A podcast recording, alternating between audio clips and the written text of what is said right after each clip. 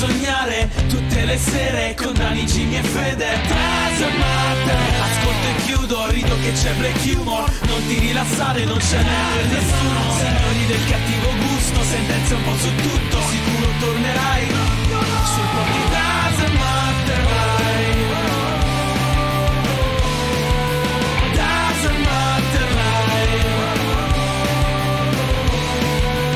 Doesn't matter, vai.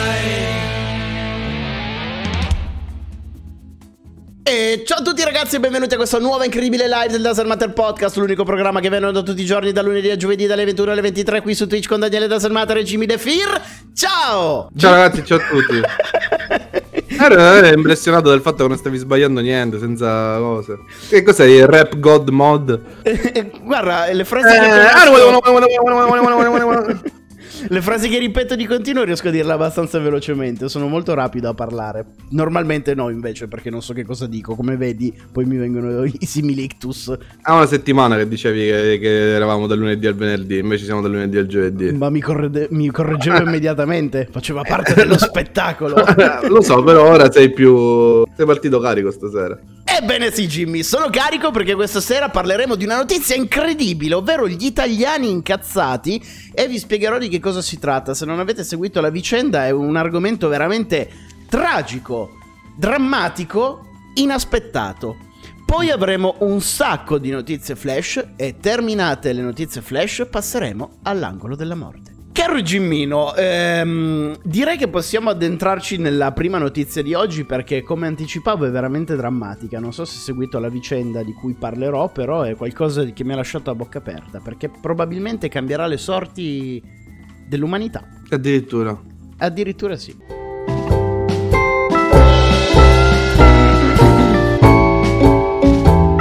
La notizia di apertura della puntata di oggi è veramente shock. Qualche ora fa si è scatenata una tensione incredibile tra il governo americano e l'Italia. Non so se, come anticipavo, avete sentito la vicenda perché sono proprio nelle ultime ore, ma gli U S A e il nostro paese sono ai ferri corti. Si rischia addirittura una crisi di Stato che potrebbe sfociare in una guerra imminente. L'Italia è sempre stata in ottimi rapporti con il governo americano ed è impensabile credere che si possa arrivare a dichiarare guerra agli Stati Uniti. È una roba che mi fa venire la pelle d'oca solo a pensarci. Ma a quanto pare questo evento remoto sta per diventare uno scenario reale. Il ministro della difesa italiana sta aspettando addirittura l'ok per far partire le frecce tricolore con la missione di bombardare lo stato di Chicago. Il motivo del conflitto è stato scatenato qualche ora fa da un tweet partito dal profilo ufficiale della città dell'Illinois. In questo tweet il New Jersey e Chicago si sono autoproclamati capitale mondiale della pizza. È una cosa assurda, Jimmy! Per il momento ci avevo creduto, poi mi sono ricordato la notizia perché l'avevo letta. Questa è una, è una cosa che non ha alcun senso. Ma... alcun senso. Guarda, addirittura il giornalista Brandon Pop ha dichiarato che nessun'altra città del mondo ha la stessa scelta di pizza, diversità e qualità. Di conseguenza è inutile dirvi che sotto a quel post si è scatenato un dibattito in cui i napoletani hanno dimostrato il loro risentimento per queste parole.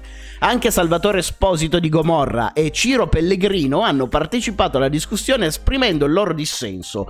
E noi del Doesn't Matter Podcast, sono, immagino che Jimmy tu sia d'accordo con me, ci uniamo a questa guerra imminente e se gli americani non toglieranno il tweet nelle prossime ventiquattro ore saremo costretti ad entrare in guerra con gli Stati Uniti. Però cioè, è assurdo. Allora ma, ma fin quando c'è la scelta, posso capirla, la qualità della pizza è un altro discorso, va. Cioè la pizza originale non, non si può battere. Sai lo cosa... sai, noi abbiamo fatto... No. Eh, dimmi. Cosa mi disturba a me di questa cosa? Non è tanto il fatto della qualità, che non metto in dubbio, che magari in qualche angolo remoto degli Stati Uniti c'è una pizzeria che fa una pizza buona come la nostra, mm. come quella napoletana. Magari, sai, la congiunzione astrale di aria, prodotti che utilizza, la fa come quella napoletana. Ma la cosa che mi innervosisce è che molti americani, ed è una cosa che ho mh, scoperto parlando anche con americani, è che sono convinti che sia nata in America la pizza. Ci sono un sacco di newyorkesi che pensano che la pizza sia un prodotto nu- di New York, oltretutto. Non Ma hanno... perché hanno uh, questa cosa di agglomerare all'America qualsiasi cosa sia stata creata d- nella storia? Sono molto patriottici, eh, però no, sbagliano. Non patriottici. Eh sì, ma un patriottico infatti stupido, perché c'è comunque... Come fai a non sapere da dove deriva pizza? Cioè... Eh... Beh, io ti dico Jimmy. Pizza, pasta, anche sono nomi italiani. Comunque, però... questa notizia, vabbè, adesso l'abbiamo presa sullo scherzo per fare la roba della guerra. Però è, è distru- in questi momenti ti senti patriottico, no?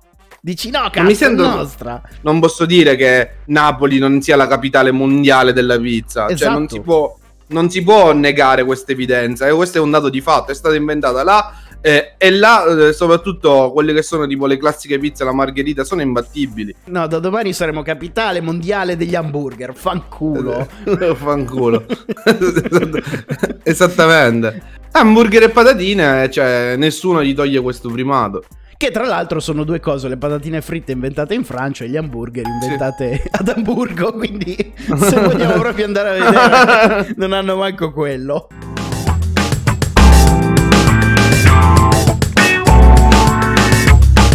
Evento incredibile capitato in un isolotto delle Bahamas, tra Cuba e la Florida, o Florida, qual dir si voglia, come preferisci tu Jimmy? Preferisci Florida o Florida? Florida, Florida mi sa del cantante. Eh lo so, eh, ma Florida non so. È più fotonico come nome. Basta questo fotonico. No.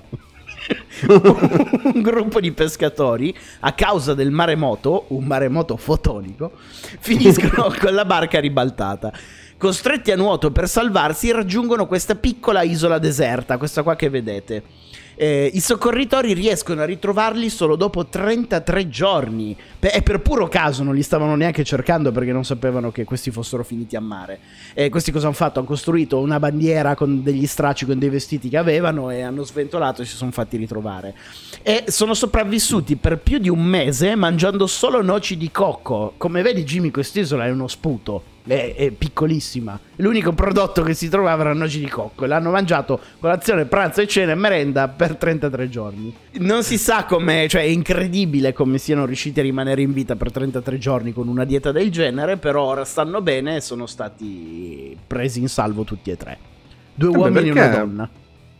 Possono sopravvivere alla fine. Cioè, non dico che se la sono passata bene, però alla fine il latte di cocco c'è, cioè anche fa l'acquetta, puoi berlo, puoi mangiarlo. Sì, ma è tra... utile il cocco. Chi non si è visto Lost?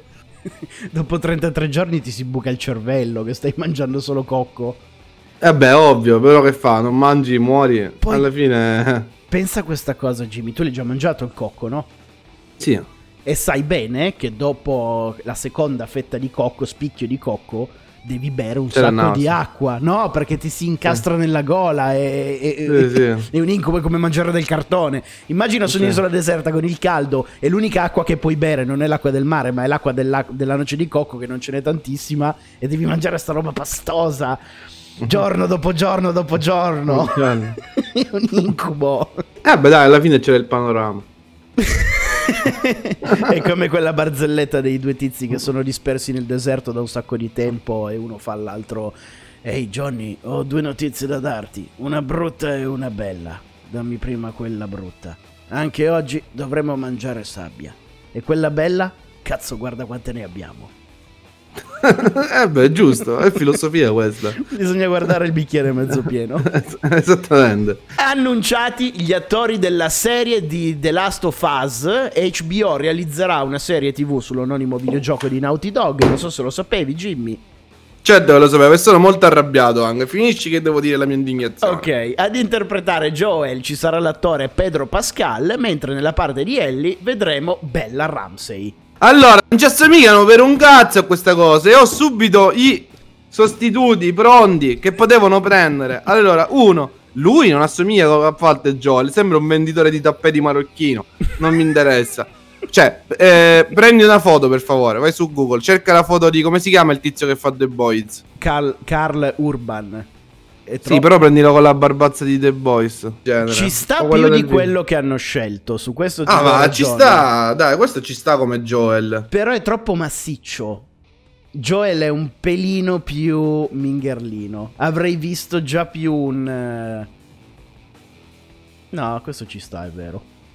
Dai, ci sta, non è così. Ci sta, non è che Joel è piccolino. Dai, quello là era troppo... Cioè, non mi piace quello che hanno scelto. E poi lei che cosa l'hanno preso? Ellie è cinese? No, questa qua non è una ragazza cinese. È eh, la protagonista di... Ehm, una dei protagonisti di Game of Thrones. Poi Ellie ha gli occhi chiari. Non lo so, non mi piace nei lineamenti. Non sono molto contento della scelta. Sono contentissimo della serie su The Last of Us, però non, non sono molto contento della, della scelta. Avrebbero dovuto prendere l'attrice originale su cui hanno fatto il motion capture di The Last of Us per Ellie. Quella sarebbe la scelta più intelligente, secondo me, potevano fare. Ora è un uomo, quindi non possono usarla. Passiamo alla prossima notizia. Giunge finalmente al termine la vicenda tra Donald Trump e il social network Twitter. Quello che non giungerà mai al termine è la tua inquadratura centrata, Jimmy. Ok. Monica, quando lo vedi storto, intervieni, spingilo. Con un bastone lo, lo spingi. Dicevo, giunge finalmente al termine la vicenda tra Don- Donald Trump e Twitter. Dopo il ban a tempo indeterminato dell'ex presidente degli Stati Uniti, finalmente arriva una risposta definitiva. Definitiva come il ban di Donald Trump. Infatti non gli sarà mai più concesso nella vita aprire un profilo su questo social network. A dichiararlo è stato il Chief Financial Officer di Twitter, che ha anche aggiunto: anche se dovesse ricandidarsi e dovesse ridiventare di nuovo presidente degli Stati Uniti, non potrà più usare il suo profilo. Toh, niente. Non ho capito se non può proprio aprire profili su Twitter o se ne può fare uno nuovo. Hanno fatto una cosa che mi ha fatto morire da ridere, Jimmy. Hanno aperto un profilo, un Twitter fake ovviamente, che si chiama Non sono Donald Trump. E come foto uh-huh. di profilo c'è Donald Trump con dei baffi finti appiccicati. Fantastico. È geniale. E a chiudere le notizie flash, un'altra persona che non sa tenere il becco chiuso sui social network, ed è Gina Carano, la star di The Mandalorian. È stata licenziata dalla Lucasfilm a causa di alcuni post controversi che ha postato sui social network. Tra i tanti, uno degli ultimi vede Gina in una stories su Instagram parlare della persecuzione degli ebrei nella Germania nazista in modo negazionista e fuorviante. E poi soprattutto paragona quello che hanno passato gli ebrei come quelli che mh, stanno subendo le persone che difendono Donald Trump. Ha fatto questi accostamenti un po' infelici. Vabbè, non esageriamo, ma... Infatti l'hanno licenziato.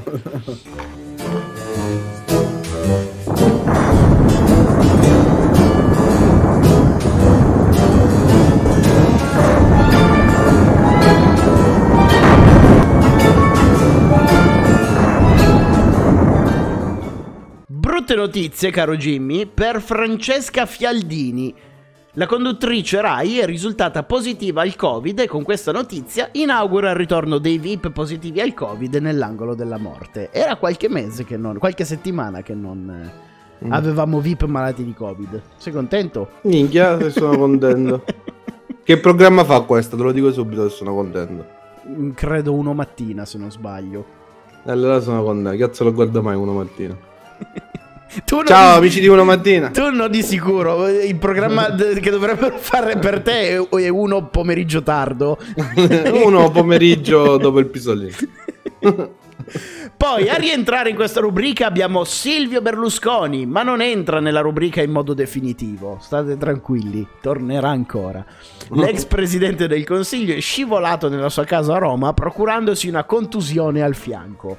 È stato dimesso questa mattina dall'ospedale ed è già tornato al lavoro. Sì, ma questo fa entra e esci dall'ospedale. Cioè, questo è cazzo, è Terminator, buttana della miseria. È Terminator. Questo me lo immagino che quando lo seppelliranno si vedrà la mano tipo film. I'll be non back. Ancora. Sì. Sono tornato. Cioè, che cazzo. A un certo ne punto... abbiamo parlato un sacco di volte. Il Covid, l'operazione a cuore aperto, cade. Cazzo è fatto di gomma, è scivolato e rimbalzato questo. Cioè, com'è possibile? E ormai ha raggiunto quel livello che dici vabbè, fa simpatia qualsiasi... Va bene Silvio, ti voglio bene, un abbraccio, va bene. Sì, alla fine ormai sì. Fotonico. Basta! Dopo essere venuto per tutta la vita, se ne va a settantotto anni il re del porno Larry Flint. Non so se lo conoscete. Questo è un grande dispiacere. Lo, lo conoscevi? È il fondatore della rivista erotica Hustler, uno dei giornali più di prestigio del settore, insieme a Playboy e Penthouse. Sì, sì, ma è stato una della top tre, sicuramente dopo, dopo F di Playboy. Una di quelle che ha fatto una bella vita, va, diciamo. Pensa che roba, costruisci la tua carriera nel far venire la gente e alla fine te ne vai. C'è una, una metafora incredibile. Dai, se l'è goduta la vita, in tutti i sensi. Sì, sì, sì, sicuramente. Ah, oddio, eh, eh, negli anni settanta hanno provato a farlo fuori, gli, eh, gli hanno sparato, è sopravvissuto e ha passato gran parte della sua vita sulla sedia a rotelle, quindi visivamente se l'è goduta, corporalmente un po' meno, forse. Ragazzi, si sarà fatto mettere una staffa dell'Ikea, male che va. Si è fatto mettere una gamba completamente d'oro rivestita di velluto, c'era scritto nel, nella sua biografia. Fantastico, vedi che spacca il boss. Vabbè dai, ma chi è nella vita che mi ha sognato di essere uno di questi personaggi? Tipo tu, Hugh Hefner, non, cioè non volevi essere... Allora, la risposta immediata che ti do da uomo è sì. Il pensiero che mi viene è, non so se... avere in continuazione tutta sta roba sotto il naso in continuazione a un certo punto posso iniziare a, dar- a farmi schifo. Non, è un po' una paura, dici, non, non voglio esagerare. Al test sono disponibile, eh, però sai, dopo trentatré giorni che ti mangi i noci di cocco potresti odiarle le noci di cocco, no? E a chiudere l'angolo della morte se ne occupa Marco Romanelli, progettista e critico di architettura triestino. Si spegne all'età di sessantatré anni nella sua casa di Milano. Ho cercato come un pazzo i motivi per cui eh, sia morto a sessantatré anni, ma non era specificato. La live sì, di oggi... Io, io. La live di oggi Basta finisce... di qualcosa. Scusa. La live di oggi finisce qui, spero che vi siate divertiti. Noi ci vediamo domani pomeriggio con questa live rimontata sul canale YouTube dedicato alle live. Do sempre domani alle quindici sul mio canale, che esce una nuova, un nuovo video sul mio canale principale. E eh, ritorniamo con il Doesn't Matter Podcast lunedì alle ventuno.